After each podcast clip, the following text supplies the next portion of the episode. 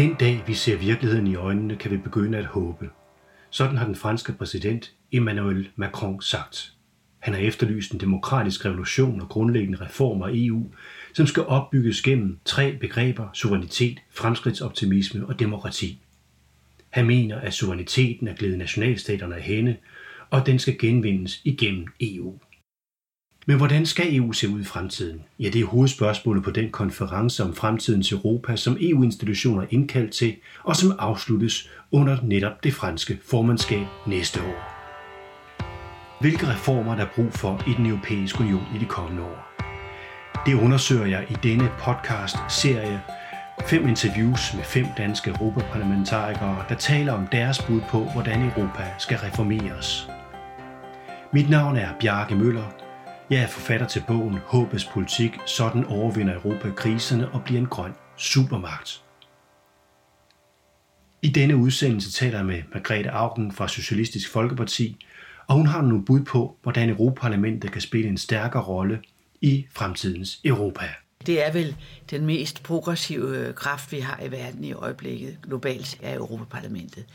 Vi undervurderer vores egen indflydelse. Det er jo selvfølgelig i takt med, at vi har fået altså beslutningsmagt, øh, og for alvor inden for, for stort set alle områder i Europaparlamentet, undtagen udenrigspolitikken. Sindssygt vigtigt, at øh, også rådet kommer til at arbejde efter de regler, som faktisk er indskrevet i traktaten. Borgere skal kunne deltage i det europæiske demokrati så tæt på og så transparent som muligt. Og det er jo det, vores ombudsmand, jo, altså EU-ombudsmand, sagde, det der, det lever de bare slet ikke op til. Og det skal være sådan, at nationale parlamentarikere og national pres ved, hvad deres egen regering laver i arbejdsgrupper og arbejdsforberedelser osv., sådan så de skal stå til Øh, ansvar for deres handlinger der, og så vi også kan se, hvor, hvorfor går det galt? Ikke? Hvor mange ved, at Danmark stemte imod, at Apple skulle betale skat, for eksempel, øh, efter at Margrethe Vestager er ude at sige, det skulle. Jeg har sådan set været ret meget imod, at man, at man ville lave åbenhed i trilogerne, før vi havde lige vilkår hele vejen igen. Men det skyldes sådan en almindelig praktisk erfaring om, at lobbyisterne vil jo elske det. De har meget lettere adgang til regeringerne til hovedstederne, end de har til os. Og hvis de så kan, de har jo kunnet påvirke hele vejen igen, men hvis de så kan se, hvad der sker i de sidste afgørende forhandlinger i forløbet, så skal du bare se løjer. Øh, så det der, det kan vi først lave, når rådet er lige så åbent, som vi er i parlamentet. Og så vil der jo stadigvæk være der, hvor vi også har brug for, og det har man brug for, at få snakket inden. Det har alle politiske øh, organisationer, men fint bagefter sige, hvad har vi stemt, og dygtige politikere kan jo godt gå ind og sige, ja, det her, det var vores udgangspunkt, det mener vi, det mener vi sådan set stadigvæk, men vi har fundet en god løsning, hvor vi kan komme videre, og vi har lavet et fornuftigt kompromis, og det står vi gerne ved. Det hører med til at lave dygtig politik. Og det er det, de skal ligesom ind til at vende sig til at gøre. Ikke at alt skal være åbent, og heller ikke at alt skal være fælles beslutninger. Jeg, jeg tror, det er helt rigtigt, at vi siger, det overordnede på skat for eksempel, skal være fælles. Det er jo helt tosset, at det i øjeblikket ligger til medlemsstaterne. Mm. Hvorimod, altså vores almindelige indkomstskattepolitik og sådan noget, det skal vi altså ikke nyde noget af at få fælles, ikke? fordi det der, at vi er villige til at betale skat i Norden, det er jo ret exceptionelt i Europa, ja. og det må de gerne lære os, men vi risikerer jo, at de begynder at pille ved vores system, ikke? Så når du siger lidt skat, hvad er det for nogle skattekilder, du siger, der er godt ja, altså, for eksempel, altså, jamen, altså selskabsskat først og fremmest. Ikke? Og det vil sige, at vi får de der systemer, hvor man siger, der hvor du tjener penge og betaler også på kryds og tværs, der skal vi, hvor er pengene tjent, hvor bliver skatten betalt, og hvordan sikrer vi os, at man ikke kan underbyde hinanden på skatter. Og det bliver meget svært, hvis ikke vi har et fælles øh, beslutningssystem med kvalificeret flertal osv. Altså, og det skulle meget gerne ændres, og det kan laves uden en traktatændring, det skal man lige huske. Øh, og det ved jeg så ikke, om vi får, hvad gør Luxembourg af at være skattely.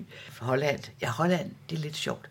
Fordi da det kom frem, at Holland var et af de slemme skattelylande, jeg vidste det heller ikke før for nogle år siden, så blev hollænderne faktisk flove over, at det var sådan. Så det, der kunne vi godt få hollænderne med, hvor jeg tror, irerne og, og, og Luxembourg, de har det fint med. De tjener jo penge på det jo. Ja, ja, det gør, det gør Holland jo så også, mm. ikke?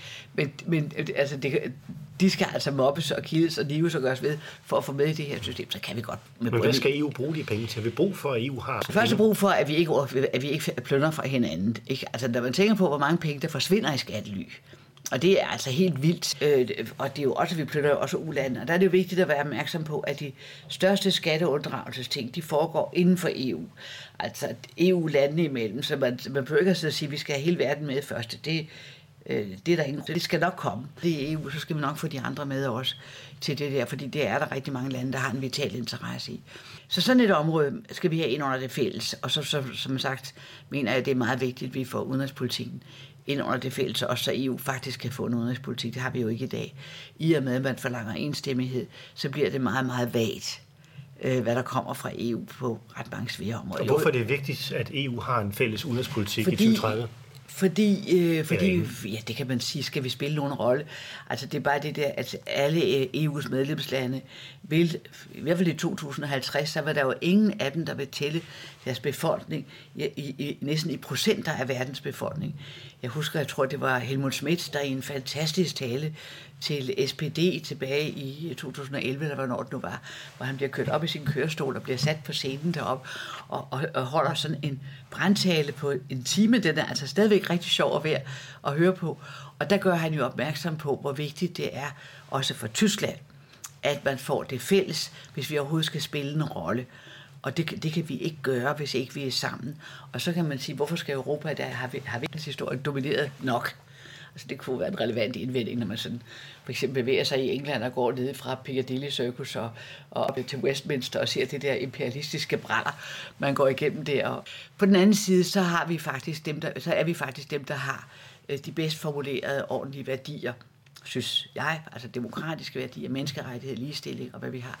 Og det er stadigvæk så central en del af Europas grundlag, og det er stadigvæk noget, vi vil være der. Men siden 2. verdenskrig har vi jo støttet os til USA, og nu har vi fået Joseph Biden som, som præsident. Ja, det er, det ikke godt nok? Altså, skal vi ikke bare støtte som amerikanerne?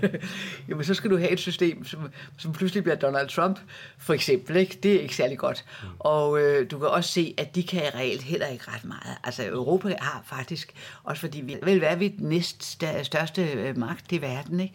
kan vi bruge det godt, og det vil selvfølgelig også sige godt, jamen, det forudsætter naturligvis, at der bliver valgt nogle fornuftige mennesker, og det kan jeg jo ikke sikre. Altså, hvordan folk stemmer, det har jeg ikke helt styr på, desværre.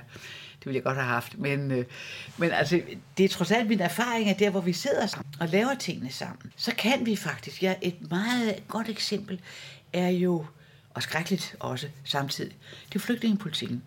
Altså, der, der, det, der sker der, hvor i øvrigt ganske forudsigeligt, at vi får den store march op gennem, øh, gennem øh, øh, motorvejene. Og det havde jo både øh, øh flygtningehøjkommissariatet og verdens fødevare forudsagt, at det kommer, fordi det var underfinansieret. Øh, og det giver jo chok, og der så man jo så, at øh, der var ikke nogen lande, der kunne klare det her alene. Og Danmark var jo forfærdeligt pinlig i den situation. Altså virkelig skarpt beskæmmende. Men stadigvæk tog vi nu mange flere dengang, end vi gør i dag, så det er jo ikke fordi... Men altså, øh, Folk er meget bekymrede. Altså, mange ja, ja. befolkninger er bekymrede for, ja, ja. for indvandring. Ja, ja. Hvad gør man ved det? Ja, ja. Så at det er mere bekymrende, hvis vi ikke vil gøre noget for det. Altså, jeg havde ved den sidste valgkamp, og jeg, sådan en, jeg har kørt nogle år med, der man spørger ud af en forsamling, sådan et vælgermøde, hvad det nu kan være, der kan sidde alle mulige partier til stede. Siger, hvor mange her i lokalet tror, at det der med flygtninge er noget, der går over? Så siger jeg jo ingen heller. Så siger jeg, okay, så vil jeg godt lige vide, hvor mange af jer, der ikke tror, at det her vil tage til. Så siger jeg altså faktisk heller ingen heller. Så siger jeg, det er altså det, der er vores udgangspunkt. Og vi ved godt, at vi ikke har set klimaflygtninge endnu. Og vi ved godt, at der er unge befolkninger i Afrika og så videre, så vi også har immigranter. Men bare tænk på, hvordan vi selv udvandrede fra midten af 19. århundrede til midten af det 20. århundrede. Hold da lige op, ikke? Som Europa fløj ud over hele verden. Rigtig mange danskere også. Og, øh, det, der jo sker, det er, at vi mangler jo arbejdskraft samtidig. Og de kravler ind over vinduet, igennem vinduerne alligevel. Og får arbejde, og det gør det jo endnu farligere, fordi så har de ikke legal status. Og så skal vi se noget, der kan true sammenhængskraften, det er et ord, jeg ikke kan fordrage. Det, det bliver altid brugt om, hvem der ikke må være med. Nemlig, det bliver altid brugt til at holde nogen væk. Men altså, hvis du tager det som om, det er et ord, vi mener, og du så har en sump af ulovligheder øh, i vores samfund, fordi de ikke har lovlig status, så hvis man fortæller folk det, hvis man gør opmærksom på, at langt de fleste af verdens flygtninge, de er i nærområderne, og de kommer næppe til Europa, det er der ikke meget, der tyder på, og kan vi, hvad vi kan med klimapolitik og bistandshjælp osv., så, videre, så der har vi masser af redskaber. Og så kommer der mange her. Og hvis vi gør det sammen, og det vil sige, at vi laver en fornuftig fordeling, altså af både arbejdsmæssigt med at lave asylbehandling, det var det, der lå i kommissionens forslag tilbage fra 16, at vi støttede hinanden i den asylbehandling af dem, der kom der til, hvor man gik efter, at mange i forvejen og så videre, og de, der så ikke ville have, de kunne så betale ved kasse 1. De, der så tog, fik nogle penge. Det lyder næsten som om, at sådan, vi har schaffen das. Altså, ja, Angela Merkel faktisk, er enig med Angela Merkel? Ja, det kan da love dig. Det. Og det lavede kommissionen som et forslag. Det er nu de, har, de, har de jo ikke stemmeret. Men det kom til parlamentet, og vi lavede en rapport, Øh, øh Cecilia Wikstrøm er jo ordfører på den. I 16 mener jeg også, at vi blev færdige med den, med et godt, pænt flertal i parlamentet, og den bliver så sendt til rådet, vores rapport, og der vedtager de med sig selv, at de vil kun vedtage det i en til. Og hallo. Så får de altså sagt, at de kunne godt vedtage det med flertal, men så får de sagt, det vil vi ikke være med til. Og så har vi misæren. Og så sker der jo alt det, der sker. Øh, og det er jo ikke kun i Danmark, men det er også i Danmark, hvor man så lukker mere og mere af. Og nu tager vi ikke engang kvoteflygtninge mere. Det var det, der kunne give en vis mening. At sige, det som blandt andet, øh, hvad hedder han, at den gamle kommission, øh, vi jo havde det der, man siger, hvis Europa tog bare en promille af sin befolkning hvert år, så kunne vi godt klare at, at, at integrere øh, dem hos os og få det til at fungere. Og det vil altså selvfølgelig sige 5.000 i Danmark, men det kunne vi jo godt klare. Vi er faktisk ret dygtige til at integrere, selvom vi går og bilder hinanden noget andet ind. Øh, og så kunne vi sige, at så vil du heller ikke få ret mange spontane, for så vil det jo give mening at stille sig op i, øh, i de der øh, FN-lejre, og så kunne måske endda næsten Socialdemokratiets mærkelige land begynde at give mening, hvis man tog derfra. Der er mange problemer i det endnu, men jeg tror, at man kan godt få folk med, hvis man siger, hvis vi gør det her sammen, så og det ikke er for mange af gangen? Eller ja, hvad? altså, det er jo mange flere, vi får i øjeblikket. Mm. Men det kan vi godt finde ud af. Og hvis du fortæller historien som noget, det her, det kan vi. Mm. Og det er klart, på sine punkter vil det blive svært, på andre punkter vil det hjælpe meget, fordi vi også har brug for de der mennesker øh, i, vores, i vores samfund. Vi får et voldsomt problem, altså. Mm. Øh, når jeg bliver rigtig gammel, mm. ikke, så kan det jo godt være, at jeg ikke selv kan spænde rundt endnu, men der skal mm. nogen til at trille rundt med mig og, mm. og, og, og, og vaske mig i bunden mm. og sådan noget. Mm altså hvem ikke? Det, eller skal det bare være robotter, der klarer alting? Mm. Men, men vi har brug for dem, vi har brug for masser af håndværkere, fordi dem uddanner vi slet mm. ikke nok af. Mm. Og det er alvorligt altså. Mm. Øh, men jeg tror, man vil kunne komme langt med det. Mm. Det er skrækkeligt, der sker. Men vi det, bliver bange hele tiden. Altså, vi, vi ja, kan jo men, høre, altså, vi, vi bliver bange for, at der kommer rigtig mange, og vores samfund bryder sammen, og, og politikerne taler også den her frygt altså, op. Altså, det, jeg ved ikke, om du bliver bange. Jeg bliver altså ikke så bange. Men, men øh, folk kan du kan ja, sige den offentlige debat. Ja, det er men det har også noget at gøre med, hvad du taler op og hvad du taler ned. Det kommer an på, hvad man taler op i sådan en sammenhæng der, ikke? og hvad man faktisk gør. Og hvis vi siger, at vi har løsninger, så men, vi skal altså have en fælles asyl- og ja, migrationspolitik. Det skal vi. Så det, det, det, er, det er det, du siger for 2030. Det er forudsætning, og, der, og hvis ikke vi altså virkelig, hvad skal vi sige, øh, tvinger hinanden til at gøre det her. Og der kan du selvfølgelig sige, jamen det er jo blevet vedtaget ved demokratiske afstemninger mellem regeringerne. Det kan jeg jo ikke komme udenom, at det er. Øh, så det er jo så bare et spørgsmål om at lave det politiske pres. Mm. Altså det er jo ikke alting, der giver sig bare ved at bygge, bygge huset om. Men hvad tænker du så i forhold til det, det, det ellers skal være fælles i 2030? Er der noget mere, øh, du tænker på? Er der altså, noget på forsvarsområdet? Altså, jamen, SF det, det bliver vi jo, jamen, SF har jo for lang tid siden sagt, at vi skulle have, vi skulle have fælles sikkerhedspolitik. Og du har også, øh, altså vi skulle af med forsvarsforbeholdet, det er faktisk noget, SF sagde for 15 år siden, øh, at vi skulle af med det. Hvorfor dog det? Fordi vi, øh, for dels, dels vil vi gerne være i det forsvarssamarbejde, der er øh, i Europa. Det sagde vi faktisk allerede. Der var argumenteret grundigt for det, samtidig med, at vi sagde, at vi ville af med øh, retsforbeholdet. Så øvungen, den tror jeg, der mener jeg sådan noget andet. Men, men, men, men de andre vil man jo af med i SF, fordi vi har meget bedre af at være sammen og være fælles om det. Og så står vi over for et problem, som næsten ikke bliver diskuteret. Det er, at vi, jo, vi, vi er jo ikke nogen... Altså, vi er nødt til, hvis vi skal være suveræne i Europa, også på en eller anden måde at klare vores forsvar. Vores egen sikkerhedspolitik. Det kan ikke være fuldstændig deponeret andre steder. Og mange tror, at så vi, kan ikke overlade det til amerikanerne? De kan ikke forsvare vi har jo heller ikke, vi har jo heller ikke nogen NATO her. Det er jo det, der er så sket. Folk går og tror til, altså, man ligesom tænker, som om vi havde en NATO her. Øh. Nej, vi har en koordinering af våbenindkøb og træning og sådan nogle ting. Det er ret voldsomt, men øh, det har vi. Og så har vi den der artikel 5, som lykkeligvis ikke har blevet har været aktuelt at få mobiliseret endnu, fordi så er jeg ikke, altså helt sikker på, at det vil øh, komme til at gå. Og jeg siger jo ikke, at vi skal afbryde samarbejdet med, med USA. Det vil være dumt. det ville være godt, hvis EU havde sit eget, og på vores demokratiske vilkår, øh, sit, eget, øh, sit eget forsvar, altså også territorialforsvaret. Mm-hmm. Og der er det jo sådan, der er du selvfølgelig opmærksom på, at Danmark er det eneste land, der ikke har vetoret over for et, et territorialt forsvar. Fordi vi har utryggeligt sagt med vores øh, forbeholdet af vores undtagelse, at vi ikke vil forhindre de andre i at gå videre. Og der, der skal, altså i traktaten skal det jo vedtages i enstemmighed, hvis vi skal have en fælles sikkerhedspolitik. Mm. Men det er jo en debat, der rejser sig flere og flere steder. Mm. At Europa har brug for at have sin egen sikkerhedspolitik. Mm. Og også demokratisk. Og hvorfor, hvorfor, altså udover det, du er ikke helt sikker på, at USA vil komme os til undsætning, er der andre årsager til, at man skal have et forsvar? kan man sige, behøver man at have et forsvar. Og det er jo diskussioner, der jeg rigtig meget af sikkerhedspolitik i 80'erne. Øh, i, i, øh, var meget aktiv i hele fredsarbejdet, og under, i det arbejde gik det der op for mig, i hvert fald også, hvor, hvor, hvor vigtigt det er, at der er en sikkerhedspolitik, som man også må være klar over, eller har sin militære del. Og så kommer det bare an på, hvordan er de militære skruet sammen, for eksempel. Er det et angrebsmilitær, eller er det et reelt forsvars? For det er hele konstruktionen i militæret.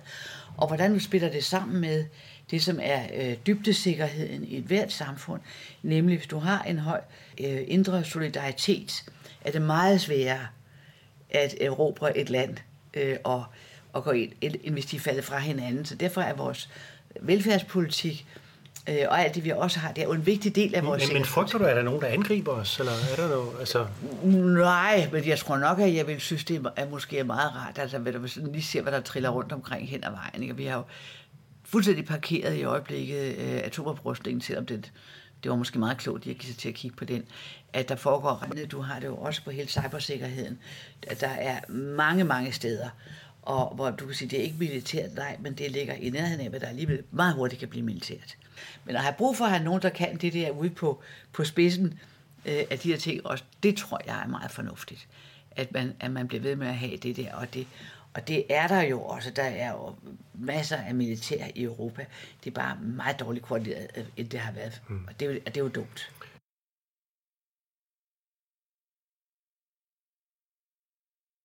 Hvad så med det sociale område? Altså, fordi det jo har, i Danmark har der tit været sådan en, en angst for, at de griber ind i den danske model og sådan nogle ting. Men, men EU-kommissionen presser jo meget på i forhold til den sociale søjle. Parlamentet gør det. Der er jo garanteret mindsteløn, der er andre sådan kontroversielle spørgsmål. Nej, det der bliver vedtaget så, parlamentet. Så hvad er det egentlig, der skal til frem mod 2030? Ikke sådan i forhold til de, de konkrete sider, den sociale søjle stod der ikke, den sociale søjle stod der ikke minimum indkomst. Nej. Det er minimum løn. Men hvad tænker du som frem mod 2030? Hvordan sikrer EU solidariteten? Det, jamen, det er den fortsatte kamp. Altså minimum indkomst var det, vi skrev der. Og det vil sige, det sagde ikke noget om altså løn, men indkomst. Øh, og, og det var, altså man skal kunne leve af sin indkomst. Man skal altså ikke have tre forskellige job for at kunne overleve. Øh, og det var en, en god formulering, og den kom, jeg tror, at Danmark stemte imod, men det var fordi, de ikke havde læst efter. Altså, vil jeg mene. Så har der været diskussioner om mindsteløn, og den er smadret, smadret svær, fordi øh, der er rigtig gode grunde til at have øh, en, en, en løn, og der er rigtig gode grunde til, at vi også som Danmark eller som land går ud og arbejder solidarisk med, at man ikke laver social dumping, og det vil sige, at vi sikrer, at den er på et godt niveau. Altså, og det er sådan set meget beskrevet hos kommissionen. Vores problem er, at vores aftalesystem øh, faktisk jo fungerer et meget langt stykke. Det må man sige, det gør. Og det hænger fuldstændig sammen med, at vi har stærke fagbevægelser. Altså, at vi har fagbevægelser, der er i balance med arbejdsgiverne. Problemet er så, at der er større og større dele af vores område, der ikke er dækket af overenskomster. Og der har vi et dilemma. Fordi hvis vi siger det, som man har gjort i Norge, at det man så aftaler ved overenskomsten, det gør vi bagefter til indkomstniveauet, så falder folk ud af fagbevægelsen. Og det vil svække den danske model. Så vi kan ikke bare overtage den model. Hvad vi så gør, det kan jeg ikke helt gennemskue. Hvad kan EU så gøre for at sikre en synes, større grad solidaritet?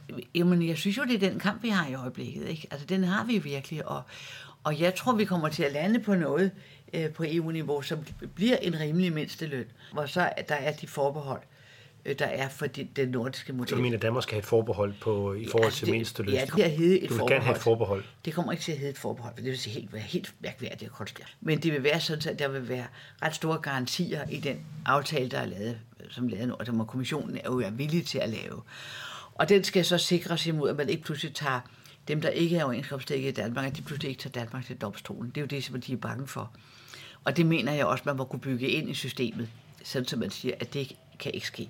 Hvad vi så gør i Danmark med dem, der ikke er overenskomstdækket i Danmark, det må vi jo så finde ud af at klare hos os selv. Og der har vi stadigvæk et problem. Platformsarbejder og så videre, men også store dele af landbruget, af øh, byggeriet, øh, af, der, der er meget, der flyder der, som ikke er overenskomstdækket. Der er et problem, men jeg tror, selve den tanke, at det har vi en vis solidaritet med hinanden, den lever altså godt nok. Det sidste, jeg er nødt til at tale med dig om, Margrethe, det er jo noget, du ikke har talt om, og det er hele den grønne omstilling. Du har jo i mange år været miljøforkæmper tidligt mm. ude, både i, i Folketinget, men også øh, i forhold til de ting, der er i Europaparlamentet. Hvad kan EU gøre for at nå i mål, altså ja. øh, frem mod 2030? Og Jamen, jeg har været med siden begyndelsen af 70'erne. Det er sådan en, en gammel kamp. Også for naturen. Ikke bare for miljøet, men for mm, naturen. Mm, det var noget det første, jeg lavede. Ja. Det var faktisk naturting, inspireret af digteren Torkel Bjørn helt tilbage i 72, hvor jeg pludselig kom ind på den bane. Og så, ja, men det har jeg så været med, jeg var med til at gøre SF til et grønt parti der i slutningen af 70'erne og begyndelsen af 80'erne, og vi har jo rigtig meget også har det højt placeret på dagsordenen, i hvert fald i Europaparlamentet. Det vi døjer med der, det er to ting. Det ene er selvfølgelig, at der stadigvæk er alt for mange, der stemmer forkert. Det er jo en frygtelig omkostning ved, ved, ved demokratiet. At man skal altså op og slås med nogen, der ikke har fattet, at det her er vigtigt. Og det er der mange af, det er der også i Danmark.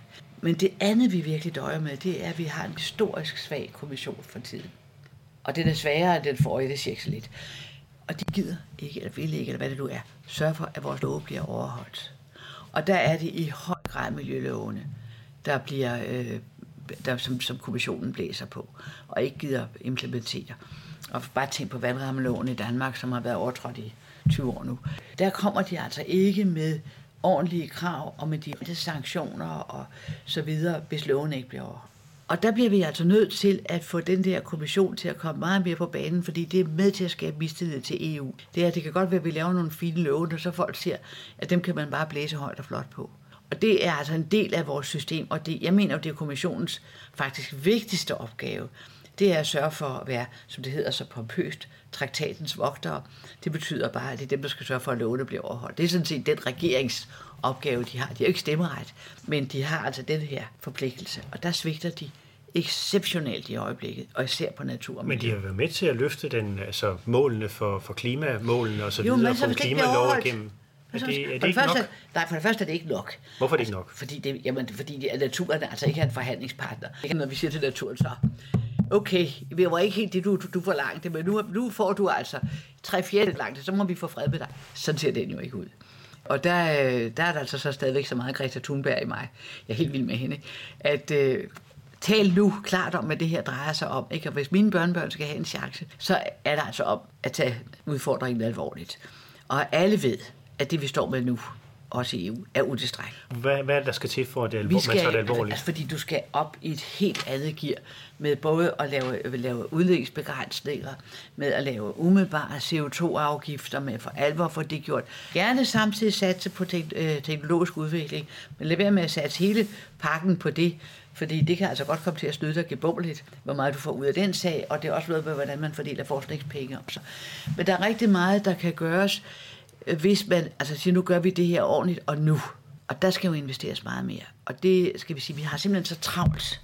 Vi kan ikke vente på, at alle de der smarte løsninger viser sig. Og jeg tror, at nogle af dem vil vise sig. Jeg tror jo, at nogle af dem vil vise sig, også måske hurtigere, end vi regner med, hvis der pludselig kommer det pres på, de kommer ind på banen. Så det skal vi jo kunne der, og der er vi nødt til også at, ja, og så kommer selvfølgelig spørgsmålet, som du nemlig heller ikke har stillet til mig, hvad er det, der truer Europa for alvor i øjeblikket, udover klima og fly, altså mm. de der udefra kommende voldsomme ting. Og det er jo den nationalisme, som gror frem, altså som bliver fodret voldsomt, øh, som øh, Danmark er, det har, lider også under den, ikke? Altså en statsminister, der kun kan tale om danskerne, ikke? i stedet for at snakke om borgerne, eller os eller vi, eller så videre.